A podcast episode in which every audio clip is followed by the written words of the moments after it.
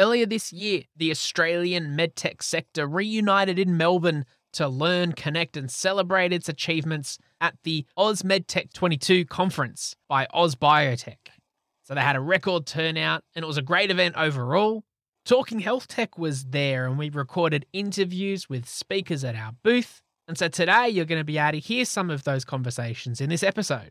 So the theme for AusMedTech 22 was MedTech and manufacturing building global capability, which really reflected the industry's international successes and aspirations. Now, I know that the AusBiotech team are busy organising the next AusMedTech conference as well right now, which is going to be in Adelaide next year on the 24th and 25th of May. So put that in the diaries and keep an eye on ausmedtech.com.au for more information on that as it becomes available. And while we're at it, if you enjoyed this event, then consider coming along to Australia's largest life sciences conference, AusBiotech 22. It's going to be a big week in Perth on the 26th and 28th of October of this year. And as part of that whole big week, Talking Health Tech is going to be heading over to Perth because we're media partners for AusBioInvest, Australia's largest life sciences investment conference. And that's focused on connecting investors with innovative biotech companies that are public and private. So, Talking Health Tech is going to be hanging out in the media lounge at AusBioInvest.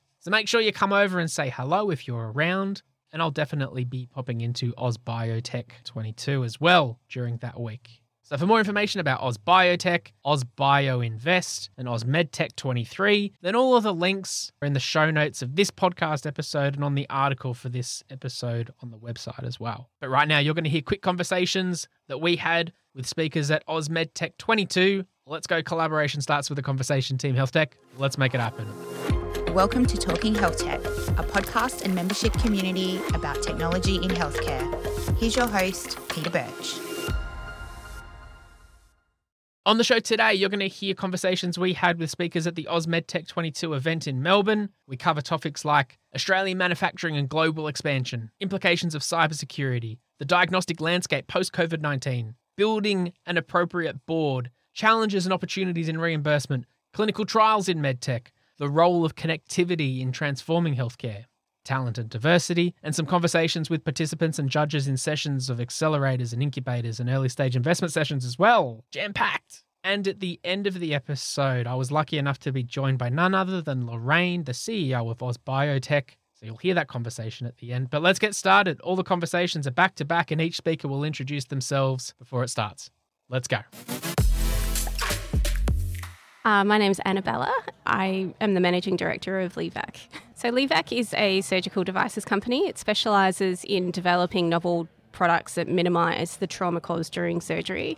We see ourselves as an enabling company where we enable advances in surgical practices where our device is really well suited to minimally invasive surgery, but then also robotic surgery and whatever next surgery is coming. So you're presenting at a session today. Can you tell us a little bit about that session and your key messages? Yep, so the session today is called Australian Manufacturing and Global Expansion.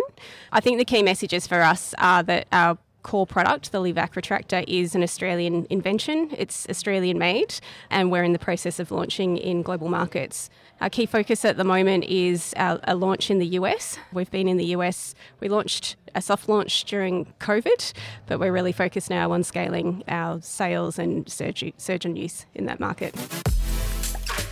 Okay, I'm Sami Nabulsi and I am the Managing Director of Cook Medical in Australia, mm-hmm. medical devices company based up in Brisbane. And we are a developer and manufacturer of a variety of medical devices, mm-hmm. primarily in Australia, primarily IVF products and stent grafts, uh, which are used for treating aneurysms. And both those technologies were developed here in Australia, so they're Australian innovations, which is good. But we're part of a US based multinational company. Interesting. And so, what brings you to this event today? Look, we often come to this event a number of reasons. One is to just understand what the medtech industry is up to and mm-hmm. get up to speed with what's happening, and two, to just catch up with old um, colleagues and just make connections. Long overdue. And yeah. so, you were you were up on stage as well. Tell us a bit about what you were involved in there. I was on stage as part of a panel talking about successful manufacturing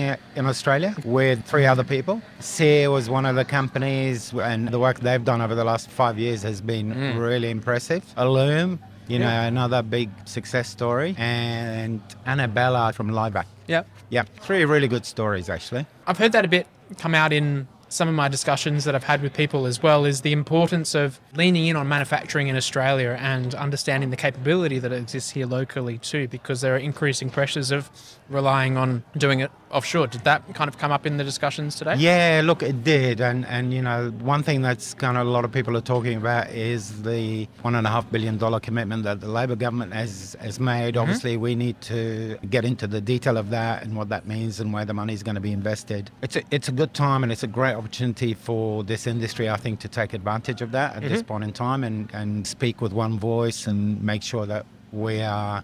Uh, making it clear to the government where the gaps are and where they can really help. So Yep. Yep. um, you know, one and a half billion dollars is not a huge amount of money in the big scheme of things. So if it's spent wisely, I- uh, wisely, I think it can make a big difference. Yep. And any other key points or themes that you felt resonated with you or the people who were watching the session? One thing for me, you know, like I said, we've been coming to this conference for quite a while. There is a really noticeable difference over the last 10 years in how fast some things are getting to market now. I think the ecosystem is growing. There's a bit more support for startups around the place. Like, obviously, there's still more and more needs, but it's really, I think it was, it's pretty exciting to see that the whole industry is evolving and not standing still. Like before that, you would kind of go to these conferences and think, you know, nothing's changed. It's same, same. Yeah. But really noticeable, actually, the, the last few Exciting years. times, yeah. So I'm Tam Nguyen. I'm the Deputy Director of Research at St Vincent's Hospital, Melbourne. Thanks, Tam. Great to see you in person. I know, Uh, it's yeah. been great. I'm used to seeing you in a little box. On the screen. Yeah, and yeah, yeah, yeah, yeah. So you'll be, uh, you're no stranger to events like this, but tell us what you're doing at AusMedTech 22. Sure. So I'm on the program committee, putting program together, but also moderating a session on clinical trials in medtech. That's later on this afternoon. Amazing. And so, who are some of the other speakers in that? And what are some of the key topics or themes or discussion points you're expecting to come out of the session? Well, you know, uh, it's being AusMedTech uh, and clinical trials. You know, there's some differentiation between drugs trial and devices trial. We've got a couple of key people on the panel. So Kumaran Mani, who's the uh, director of BD for A Catalyst Network, which is part of AstraZeneca. So he's coming down from Sydney. Associate Professor Sung Lee, she's a clinician and she's the project director for Virtual Hospital at Monash Health. Michelle Gallagher, CEO of Opal, so a lot of you would be aware of her and her work. And Chelsea Cornelis from Analytica. So focusing on different aspects of clinical trials and medtech, but things relating to that is, you know, big data, real world evidence, real world data. Yeah. Hmm. And it's interesting, particularly when you talk about big data as well, the more the increased prevalence of software in some of these devices, or the importance of software in some of these devices. It's not just about the um, the physical bits and pieces. Of course. how the intelligence and the data that comes out of it as well. So maybe that's going to come in the conversation too. Exactly, exactly. And you know, software is a medical device. You know, this session this morning, John Skerritt from TGA covered some of that. Um, but this is dealing with you know the practical, the the clinical validation at the hospitals and how you go about. And, and I myself work at the hospital, so you know, sort of making sure people cross all of that. Yep. But I should also mention, you know, we've got a booth here at the conference and sponsoring the coffee cart. So make Yeah. sure you swing by to grab some coffee. yeah, we're, we're good friends with. So, and lastly, then St Vincent's and, and the clinical trial space. What's what's exciting? What's new? What's on your radar at the moment, and what you're working busy working on? Well, the big thing at the moment we've got is the Aikenhead Centre for Medical Discovery, which is a, a specialised centre, a hub of bringing science, engineering, medicine together and Yep. business as well. So it, it's um, first hospital-based bioengineering devices research institute in a way. So it's a hub of 10 partners. So Okay. St Vincent is the lead clinical partners with the like of Melbourne University, Onyx Institute, and a whole heap of other partners involved in devices, implants, and so on and so forth, but as well as the work in 3D printing, tissue engineering. So it's, it's pretty exciting. And part of that will be obviously the data collections and big data and how we collect data but use data wisely Yeah. as well. Um, I'm Kumaran Mani um, from AstraZeneca. I heads up the business development and also our health innovation hub and digital health initiative in Australia and New Zealand.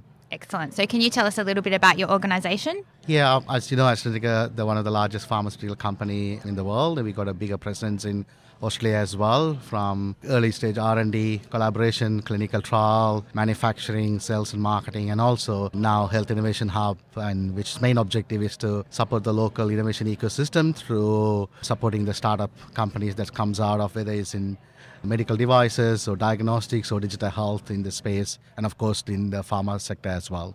Excellent. So you're presenting at a session at the event. Can you tell us a little bit about the session and what the key messages are? Sure. Supporting uh, Ausmedtech around digital health and its impact on clinical trial and wider patient impact through that. So the session is focusing how the things have changed through the digitization in the early stage clinical trials and also how do we support, uh, as I mentioned, local innovation ecosystem through our programs that we have, whether it's a mentorship or our partnership with Austrade and CSIRO, looking at opportunities to, impact the innovation ecosystem and then have a thriving startup ecosystem that are able to bring in new products and technologies to have a better impact on the patient outcomes and also more importantly the experience. So I'm Professor Kerryn Butler Henderson and I'm from RMIT University. Excellent. And what, what have you been doing at RMIT? So I'm the Director of the Digital Health Hub, which we are officially launching on the 1st of June. So the Digital Health Hub is a university wide entity that brings together our industry partners through our pipeline through to our fantastic academics across all areas of digital health.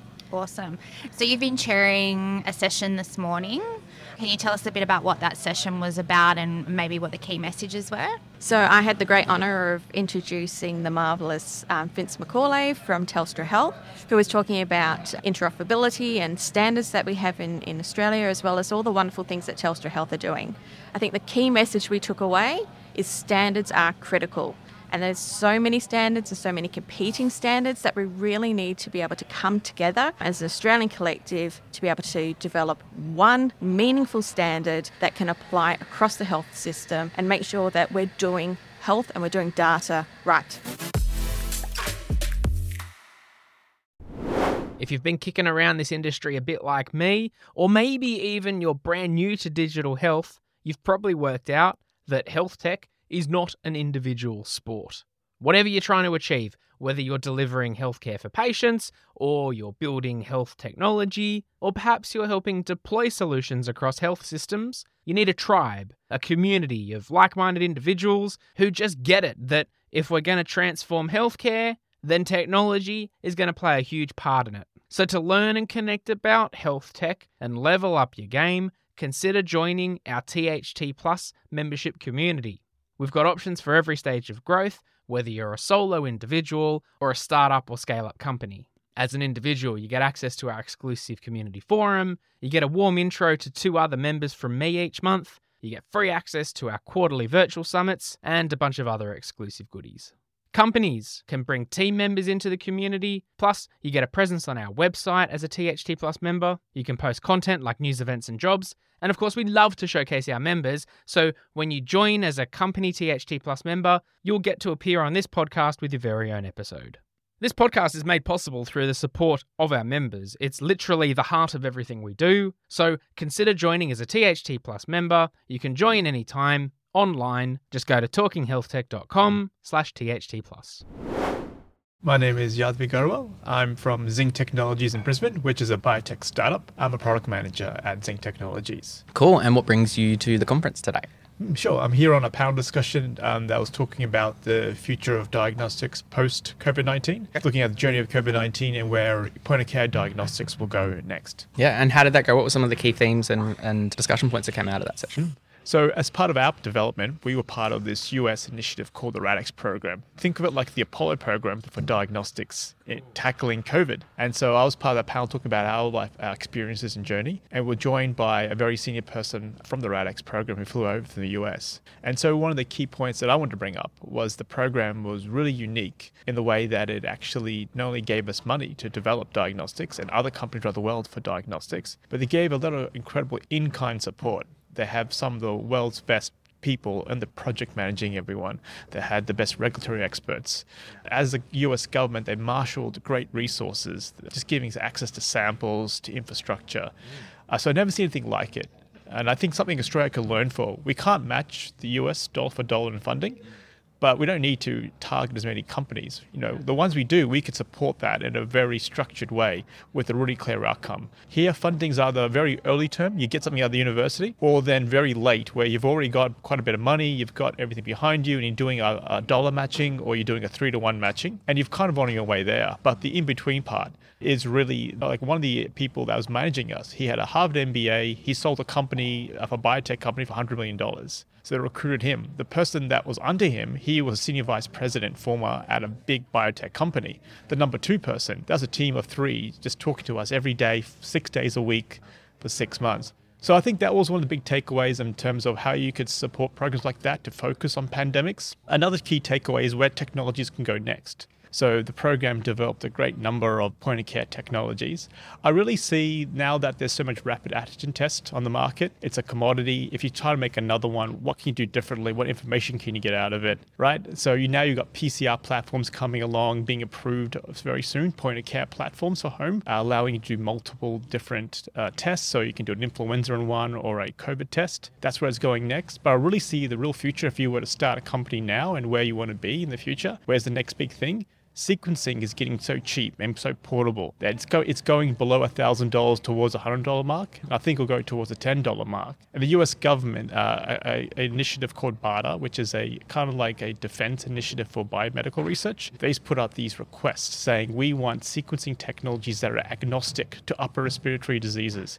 And sequencing is great because you just have to understand the information about a certain number of viruses no matter how it mutates SARS CoV 1, SARS CoV 2, SARS CoV 12, it wouldn't realize that SARS CoV is there. And they'd be able to pick up with these diseases much more broadly.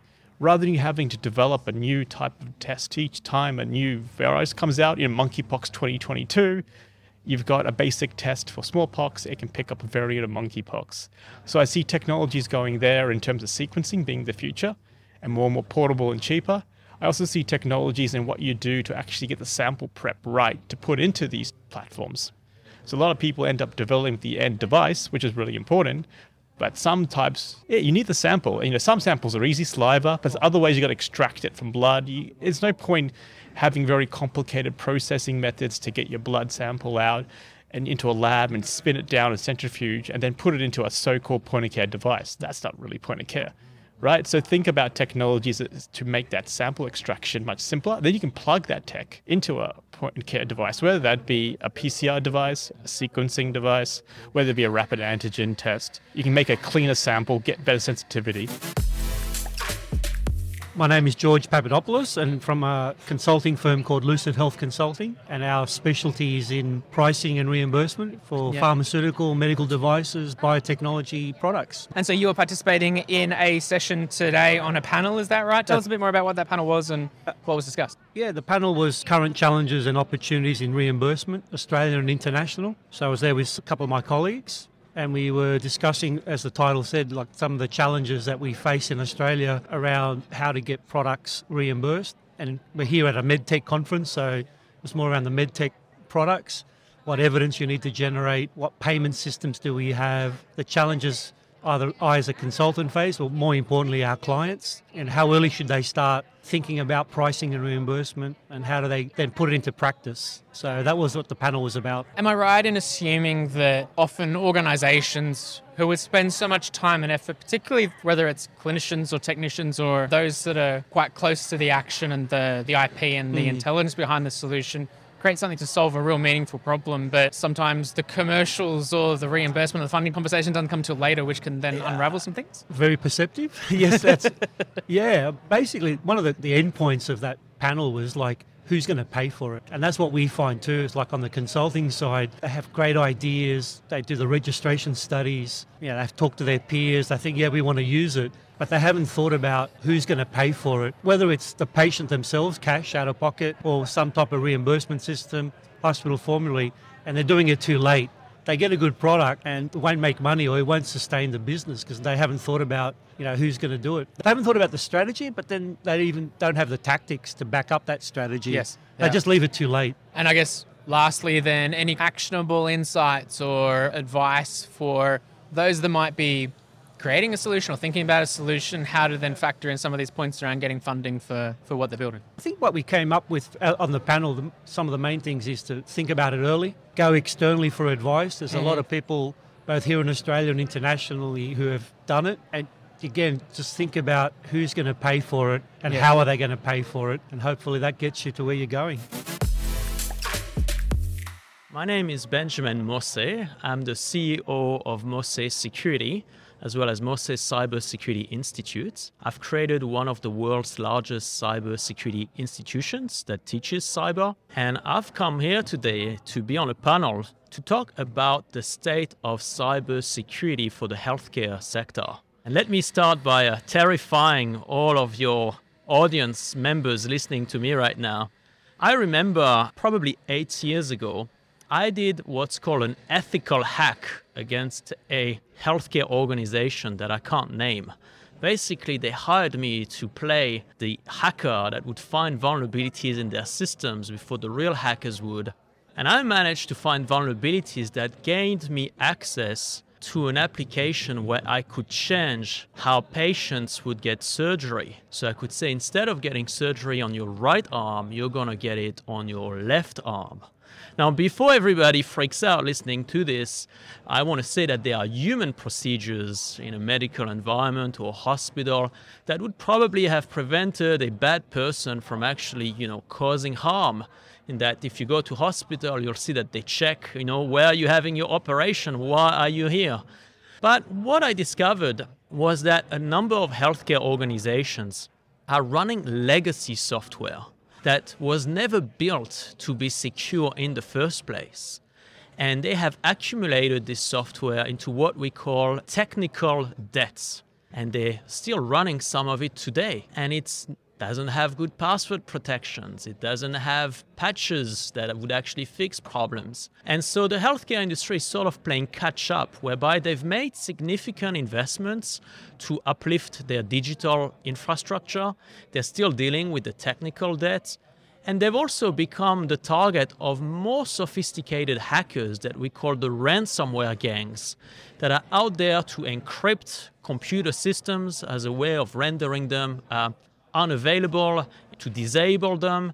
And that has actually paralyzed some hospitals in several countries. And so, what the Australian government is trying to do is to push some legislation to actually force these organizations to spend more on cybersecurity. And that's what we're going to talk as well in, the panel that's coming up in a few minutes.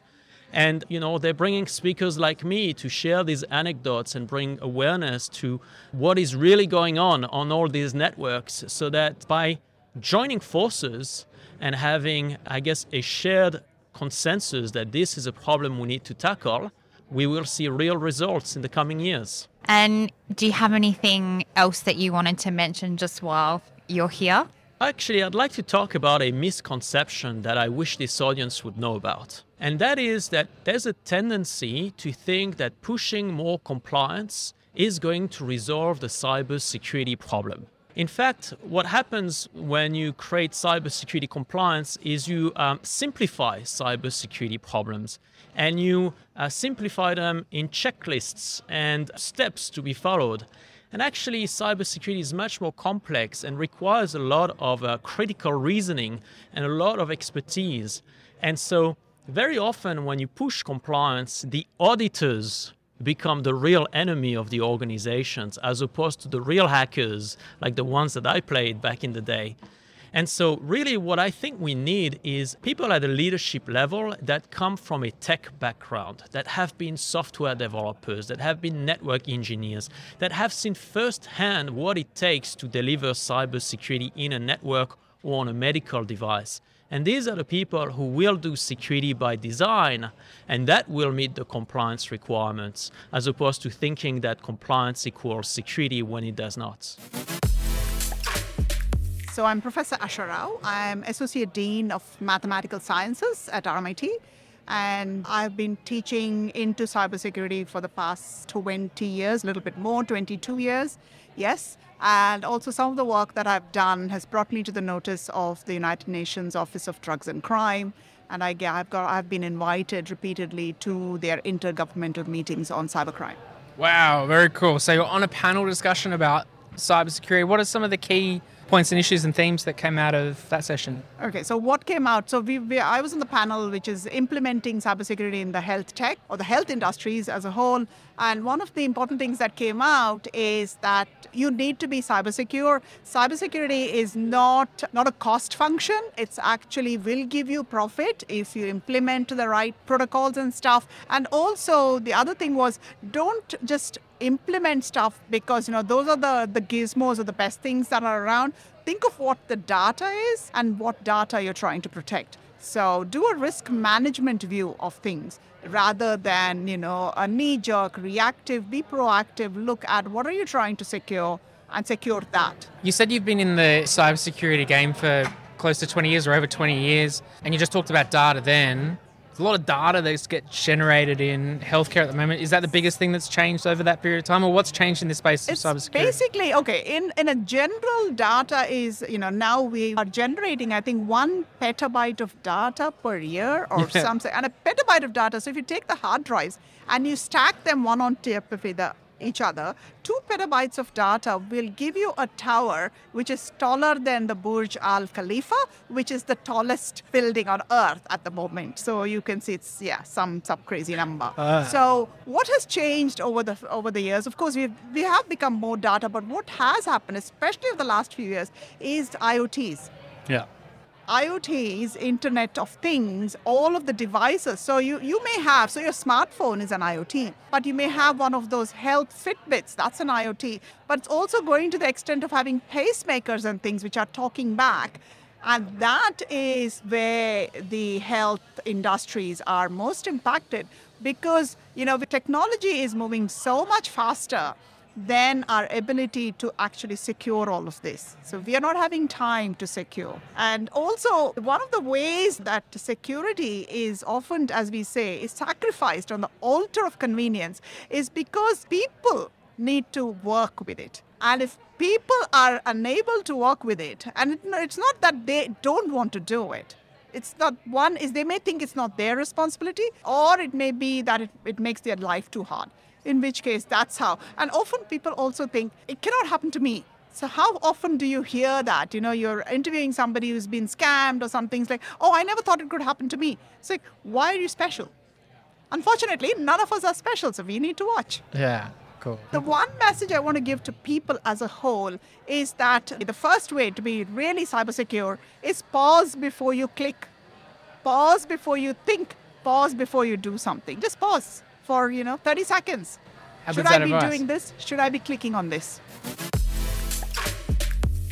I'm Jeremy Worm. I'm the founder of Brooker Consulting. Cool. And what does Brooker Consulting do? We specialise in recruiting non exec directors and CEOs for a range of health, human services, and non profit clients, including associations. But my own background's in pharmaceuticals, so I have a soft spot for the biotech mm. and medtech sector, which is why we're here at this conference. Yeah, and so you're here at the conference, but you're also up on the stage, is that right? I just chaired a session on uh, boards and how the, the need for board skills changes as a company emerges. Mm. The byline of the topic was uh, moving from startup to grown up, which I thought was a really nice topic the organisers chose. Yeah, I like I like the not not startup to scale up, but startup to grown up. I think that yeah. you know. So tell me about some of the themes and the topics and the and the issues that came up in that conversation. Look, we talked about the way that board skills evolve as as they grow. We mm. talked about the need for skills changing as a company lists and goes through an IPO. Mm. We also talked about the need for due diligence, and a couple of the panelists have extensive board experience, and they freely admitted that on a couple of occasions they had been uh, invited onto boards and yeah. th- there was information that hadn't been revealed to them when they'd been courted for that board. And they say in hindsight, they would much rather have done a little more due diligence and uncovered some of the potential difficulties that later emerged, which was a really revealing thing for these very senior people to say. Mm. Uh, we talked about diversity various forms of diversity, not just gender diversity, but age diversity. I have a personal view that we need more digital natives on boards. Mhm. We need ethnicity to be diverse, and we don't want groupthink. Uh, Mm. it's not just about age or gender diversity, there are other types of diversity as well. Yeah. We talked about the need for the chair and the CEO to be ideally living in the same place because, of course, in addition to the formal relationship between those two individuals, it's about the um, meetings on the cuff, Yeah. uh, uh, cups of coffee, and being in the same city gives, gives them the opportunity to nip in the bud any issues as they arise. Yeah. So that was another point that was made. But in broad terms, it was made clear that they do prefer people who've got experience in boards already, and certainly chairs. You can't just go in and, and just chair a meeting. That, that you've got to be trained for that and Mm. properly groomed. They also talked about the need for formal training in governance Yeah. through the Institute of Company Directors, Mhm. Women on Boards, the Governance Institute, etc. We talked about remuneration of boards and the need for them to be properly remunerated because, of course, this is not, and one point that was very well made by Susan Oliver, who's a highly regarded and very high profile board director herself, this is not something you do as you retire. Mm. This, this is a calling, this is a profession, and board members need to take their responsibilities very seriously because there's a huge amount of exposure and risk as a non executive director of any entity, whether it's medtech or some other type of company. Something that I think, you know, for the organizations at the earliest stage, at like the, the startup stage, sometimes can find their board will be comprised of whoever was willing to back them and give them funding to get them in. So, whilst the aspiration might be to put together this board that is well representative, when it comes down to it, if they're going to contribute to the early stage funding, then it's great they've got a seat. How do you get from that stage to then get into that next point? That's a really tough one. It's a great question. The size of the board was, was something we talked about as well. Yeah. And of course, in the in the initial stages, it's who you can get because Yeah. of course you're not going to be a big name company and you Mm. won't be able to attract the heavy hitters. Mm. But the the thing we also talked about in that vein that I think is really important in the medtech and biotech space is founder syndrome, where you've got a very smart scientist, clinician, engineer, whatever they might be, Yeah. who, who've got their, their baby, Mm. which in some cases is not a baby, it's, it's a teenager because they've been working on this for 12, 15 years Mm. and they haven't quite got it to market. That's a person with real skin in the game. And for some Johnny come lately to come in and tell them how to run the governance of the, the company Mm. that they founded, that's that's a very sensitive one and treading on edge, eggshells is the way forward there. Good to get an expert in to help with Yeah. that uh, that process. Anything else you want to cover off? Um, we did give some advice to people who want to get on boards as to how to do that, and it's, Mhm. it's all about networking, coming to events like this. Yep. There were some discussions about how to recruit board members, and I, as a recruiter myself, I have some views on that, but Mm. it wasn't appropriate for me to push those down the throats of the audience at the time. But the feedback we got was that it was informative, it was a relaxed discussion, we had some structure, but it was quite conversational, and we got some good questions from the floor, so we were happy with that and uh, very pleased to be invited and very grateful to the organising committee for getting together such a good group of uh, very experienced directors for me to pick their brains. My name is Paul Bottomley. I'm the Managing Director of 1MD Recruitment. We're a specialist talent organisation working across medical devices and pharmaceuticals. Good place to be for you guys. Uh, and what are you doing at the event today? Yeah, so today I'm going to be part of a panel discussion. So there's there's four of us talking about talent and diversity and whether we should import, poach or grow that talent. Obviously there's a lot of challenges in this space at the moment. Everyone's fighting for the same people. So yeah, it's going to be a really interesting topic to talk about and get other people's takes on it because there's a couple of people on the panel that from a recruitment perspective but also from a com- client perspective as well so there's a ceo of a company so it'll be really interesting to see what she's seeing and hearing in the market and how she's attracting talent to her organization as well At 1MD, how do you guys approach that question? Obviously, be a typical one for whether it's hiring managers or founders or people working within the medtech space. How do you start to unpack that difficult question of whether you poach, grow, or what was the other one? The uh, Import. import, yes. Yeah, it's it's a really interesting one at the moment. Um, I think that the difference with 1MD is because we're ex-industry Mm. and we know what good looks like. We really try and partner with our clients and guide them on the hiring process. You know, we don't just take a brief and then try and hit the bullet points of what they're looking for in a candidate. We really try and work with them as a partner and a consultant to tell them who's available in the market, what type of people are, are looking around, what people are actually looking for as well. And I think that having that innate industry expertise is beneficial and they, they do listen to us as a partner. I think a big challenge at the moment is a lot of people are very risk averse when it comes to hiring. So the myth of the pink unicorn is probably our biggest challenge. Everyone wants one, but we know they don't exist. So what we need to do is be able to work with the clients to advise them on, you know, if they want X, Y, and Z, then the chances of them getting that are low in such a tight market. So what we need to be able to do is highlight talent and, you know, make sure that at least they've got X and Y, but if they've got A and B as well, justify why they should look at that candidate. Um, and I think that they do listen to us as a partner, which Yeah. is great. Got a bit of a bit of a collaborative approach there. Anything else you want to cover before we um, close it off? I, I think the biggest thing is just for it's, it's a message to hiring managers really is be open minded because we will only submit candidates that we think suit your organization and suit the skill set that you're looking for. We we don't we don't take the you know throw as much mud and see what sticks approach with recruitment. We've really worked hard to change that. So I think if you're open minded as a hiring manager and you listen to what we have to say from a candidate perspective, we'll always put good talent in front of you. It's just whether you're open to a little bit of a diverse set of skills compared to what you're actually looking for. If you keep doing the same thing, you'll keep getting the same results, right? Exactly, exactly. And, you know, I've got a number of examples, and myself included. You know, I've worked in sales management when I'd never managed people before. I worked in marketing management when I'd never done marketing before. I got my first job in orthopedic joints and I'd never done joint replacement before. So, you know, I think that the hiring managers, when they interviewed me, they saw something and they were willing to forego that five years industry experience and they put the time and effort into upskilling me because they saw that I had the potential and there's a great example I have of a, of a gentleman that I placed into an orthopedic business. He was an exercise physiologist. He was a cricketer for New South Wales. He rehabbed his brother to become a Paralympian. He had a brilliant story, but he never had any experience. And I rang the hiring manager at the company who I was recruiting a sales role for, and I said, Look at this person. He has got something in him. And the hiring manager actually changed the job from a sales role to a clinical role to accommodate this gentleman because he was so impressive. And then I spoke to a sales director of that business recently, and they said that this person was the best hire for that company in the last three years. So I think it just goes to show that if you're willing to look outside the square, that you can really find top quality talent and take your organization to the next level. So my name is Dina Titkova and I'm Health 10X Program Manager, which is an accelerator program for health startups. And what are you doing uh, at AusMedTech 22? I'm delighted to be here to join Lunch and Learn session, which will be all about the reverse speech for accelerator and incubator program managers.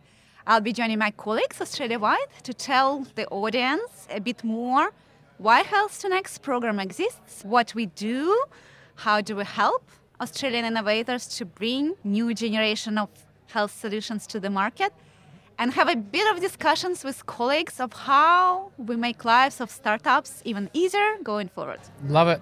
And what do you think are going to be some of the the discussion points that'll come out of it? What are the things that startups need in this ecosystem, particularly when it comes to medtech and biotech side? Of course, funding usually very high on the agenda, and sometimes funding is not the thing that accelerator programs will provide to huge scale.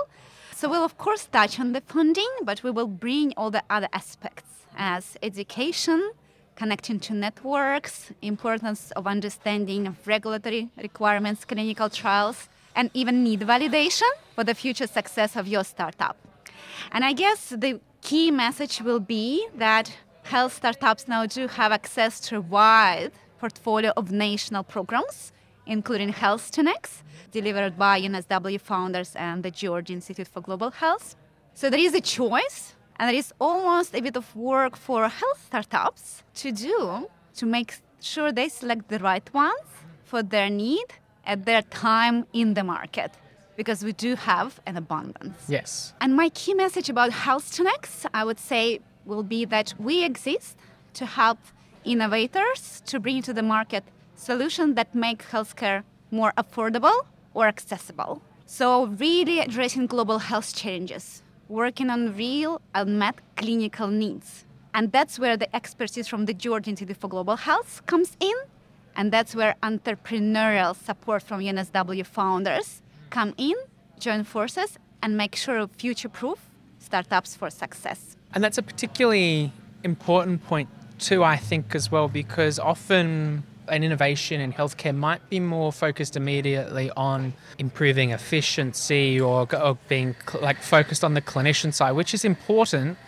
However, too often we can lose sight of patient access and improving accessibility and the cost from a patient side of things as well. But sometimes that's because the funding's not there, like back to that point again, or who's going to pay for it. So finding ways to navigate that with people who know this space, it sounds like that's really important to do. Exactly, and that's what we believe in.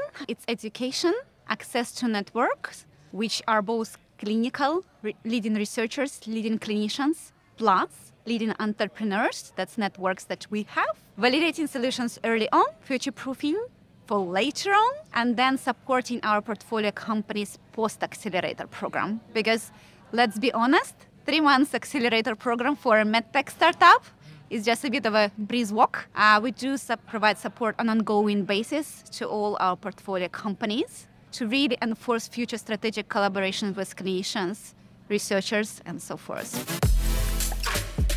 I'm Ricardo. I'm CEO of Virtetic. Uh, Virtetic is an early stage startup doing virtual reality therapies for people living with limb loss. I'm pitching at the early stage investment forum, so I'm one of the startups pitching and getting the yeah some exposure out there with the investment community.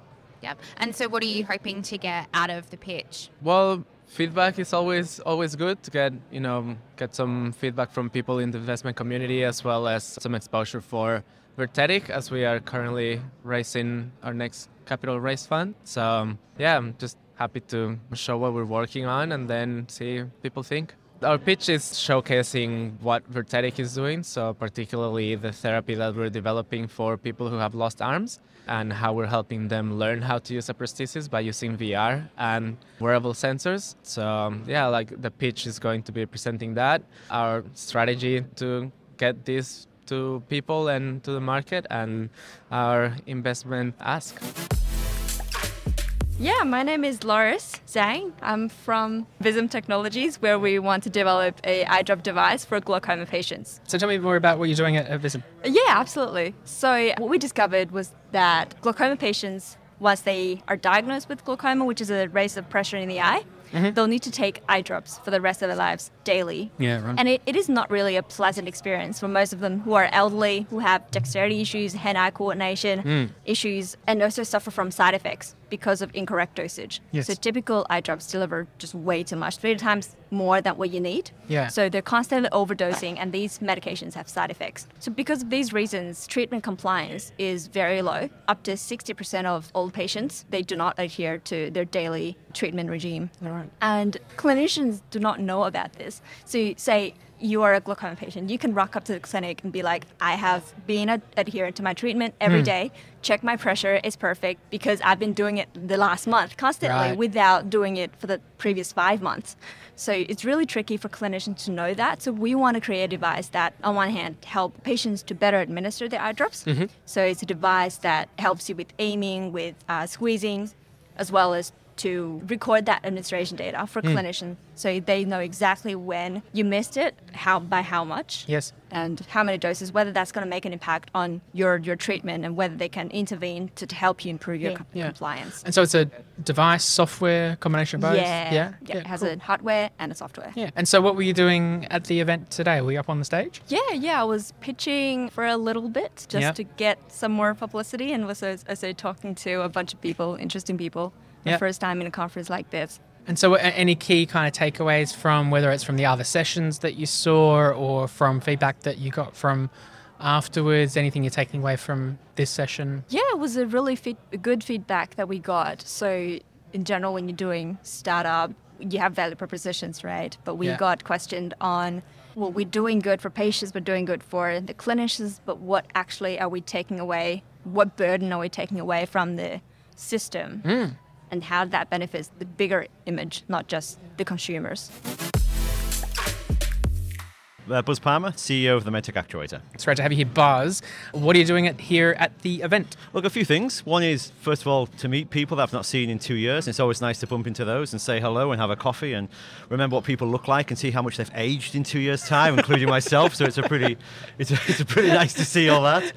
We're, people- we're, we're in it together. we look so different, right? We look so different. People put on weight, people lost weight, people have gone grey. Yes, uh, you, you forget people's names as well. But no, actually, you know, first and foremost, to see old friends, family, and, and see how things are progressing.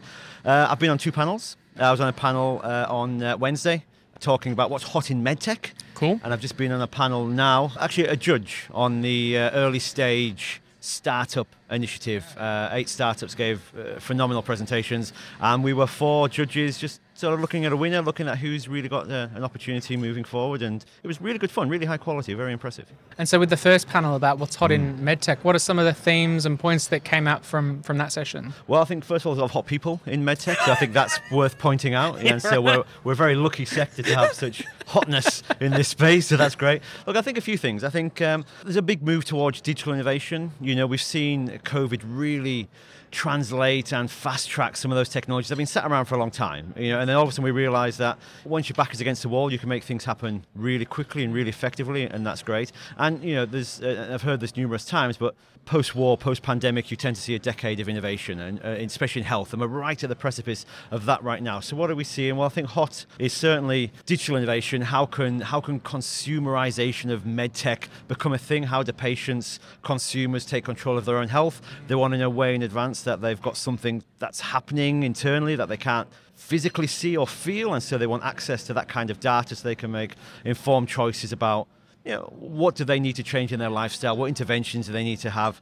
uh, nice and early? So that's really important. I think you know, robotics is certainly becoming a, a, hot topic right now. Always has been, but perhaps a little bit more so now. Surgical robotics, and then I think the third thing that's hot is any, anything that provides efficiencies in the healthcare system. So whether it's efficiencies through better technology, better data, uh, increased productivity of technologies as well, so speed. So I think they're the things that we're seeing in the space that are really hotting up, and uh, you know, so it's it's an exciting time. A lot of hotness. Something I found as well, and I'm, I'm interested from your perspective whether you're seeing the same, is that not only coming off the back of COVID and this appetite and, and I guess experience with innovation and doing things quickly, but also we're here we're seeing more and more things in like practical application on a day to day. So like the robotics example, and um, you know seeing more and more applications. It's not just concepts and theories. It's like here is an example of it being utilized right now and actually having a meaningful. So we're actually seeing some runs on the board, which is Yeah, something it- else. It's true, isn't it? I think you know there's, there's two there's two dimensions to that. The first thing is that all of a sudden patients are more open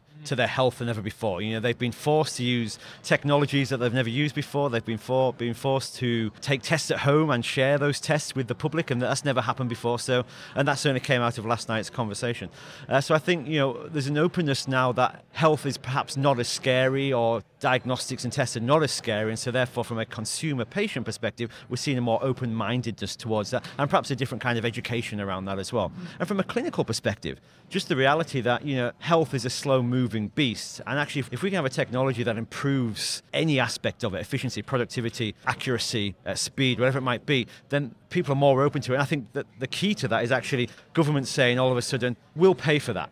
It, you may have been you know, sort of lobbying for 10, 12 years, but now our backs are against the wall. We're going to pay for that. So I think there's that element as well, which is really important. So I think there's been a, a kind of a perfect storm of change coming from both the consumer, patient, government, and the clinical aspects as well. And it's been quite a, it's been quite a, to watch it sort of progress and together. develop has been quite Yeah. amazing. And then, lastly, to bring it to the, the panel that you've just come from, or the judging that you've Mm. done, it, it's then brought about all of this this environment that we're in now. There's a lot of emerging startups and, and people coming through with some some cool ideas. Anything really stand out to you as some really cool applications of technologies and medical technology that's going to make a difference? There's lots, and I don't want to play favoritism to any of the startup stuff, but there's some really good ideas. I think I think one thing I can say, and one thing that's really really impressive, is just the amount of clinicians that are looking to get involved in these startups. That, that you know, this really innovative entrepreneurial clinicians, either as founders or as contributors to startups, noting that they're the ones that are going to change this kind of generational push towards healthcare. They're the ones that are going to adopt the new technologies. And to see them integrated in such a fashion, I think, is, is just been a, a real sort of great opportunity for Australian sort of healthcare innovation. But from a startup's perspective, you know, there's lots of digital health stuff out there. But the deep tech is still coming through. The deep tech, the deep diagnostics, the devices, the robotics, they're still coming through, but just with a different speed and a different focus. And perhaps the, you know, the capital markets are looking at them in a slightly different way. Health has opened up perhaps a little bit more than previously. And so it's been a really good sort of thing to see. The thing now is can we as a country, can we as a nation capture this? Can we really position ourselves to capture it now and can we grow it? Can we take advantage? Can we catapult our innovations, our entrepreneurs, our capital markets into a space that we've not been before? And I think we can. We've got to do it together. We've got to be collaborative about it, but I think we can do it. And I'm really excited to see what the next five to 10 years in Australia looks like because the goods are there. My name's Lorraine Chiroiu. I'm the CEO of AusBiotech and have been with AusBiotech for over a decade now. Wow, there you go. So fantastic event the last couple of days. How's the event gone for you? How what have you what have you enjoyed from the event? Well, to start with, we're delighted to see so many people turn up to the event. So this is the largest AusMedTech we've ever held and very demonstrative of the growth in our sector. I introduced the conference at the beginning, um, talking about the, the amazing growth in the sector in the medical technology and digital health space. We've had 49% growth in the number of companies in two years, which, if you think about the demands that that places on skills and investment and partnering and all of the things that this conference has been well known for, this is a perfect opportunity for people to connect and to further their technologies and to make the ecosystem more buoyant.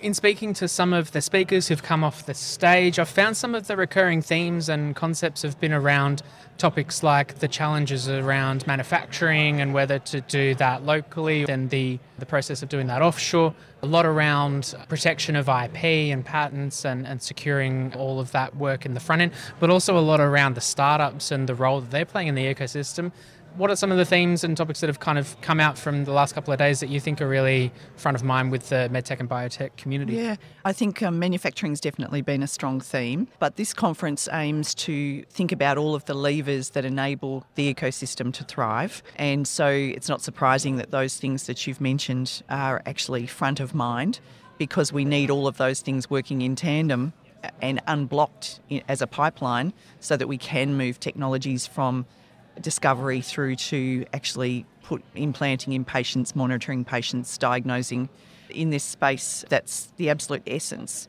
of what this conference is about the business of biotech rather than the discovery end of the spectrum. So we have less science on display and more about the, the levers that, that enable a business to thrive in this environment. I think if you think about the ecosystem in terms of the SME component, we've got of those 1,427 companies that we have in Australia in the biotech and medtech space, 80% pre-revenue. Is that right? So they're pre-patient, Yeah. they're pre-regulation, Wow. they're still in their commercialisation phase. Yeah. And so that means that there's a very strong onus on that part of the pipeline. So the, that component of how you protect your IP to enable enough investment to it to manufacture a prototype to undertake your clinical trials to all of those things yeah, are, are, are really top of mind for the people that are attending. And you'll you'll find that when you look at the conversations that are going on that they'll be between experts in their space so patent attorneys and uh, and people developing technologies and thinking about how they could apply that that IP um, to create value for the company and, and value for Australia. Got it. Yeah. What's next? AusBiotech. You know, we're, we're back in person doing this, and then what, what's we're going to stay on a roll. What's what's coming up on this Biotech? Uh, what's coming up for us is we've got the AusBiotech conference in Perth in October, so 26th to 28th of, uh, of October. And we're also presenting the in- investment forum. AusBioInvest 2022 will be held at the same time in Perth. And that's a, an opportunity for our companies to get up and pitch to investors. And we attract investors in from around the world to look at the technologies in development in Australia which is a critical part of what AusBiotech does to support the ecosystem. So lots coming up in that space. I think the future of AusMedTech as well. So we're in Adelaide next year uh, in May, and we'll be looking then at the the growing importance of digital health and, and AI and, and those sorts of technologies that have been a shift from the traditional medical device uh, where we started with this conference 12 years ago. Before you go, just a reminder to jump over to our YouTube channel and subscribe and watch some episodes there. There are podcast episodes, summit sessions, and a bunch of other interesting content on our channel. You can just search Talking Health Tech in the YouTube app. or click on the link in the show notes of your podcast player and it should just take you straight there. Thank you. Thanks for listening to Talking Health Tech. Make sure you subscribe on your favourite podcast player, and for more information, visit talkinghealthtech.com.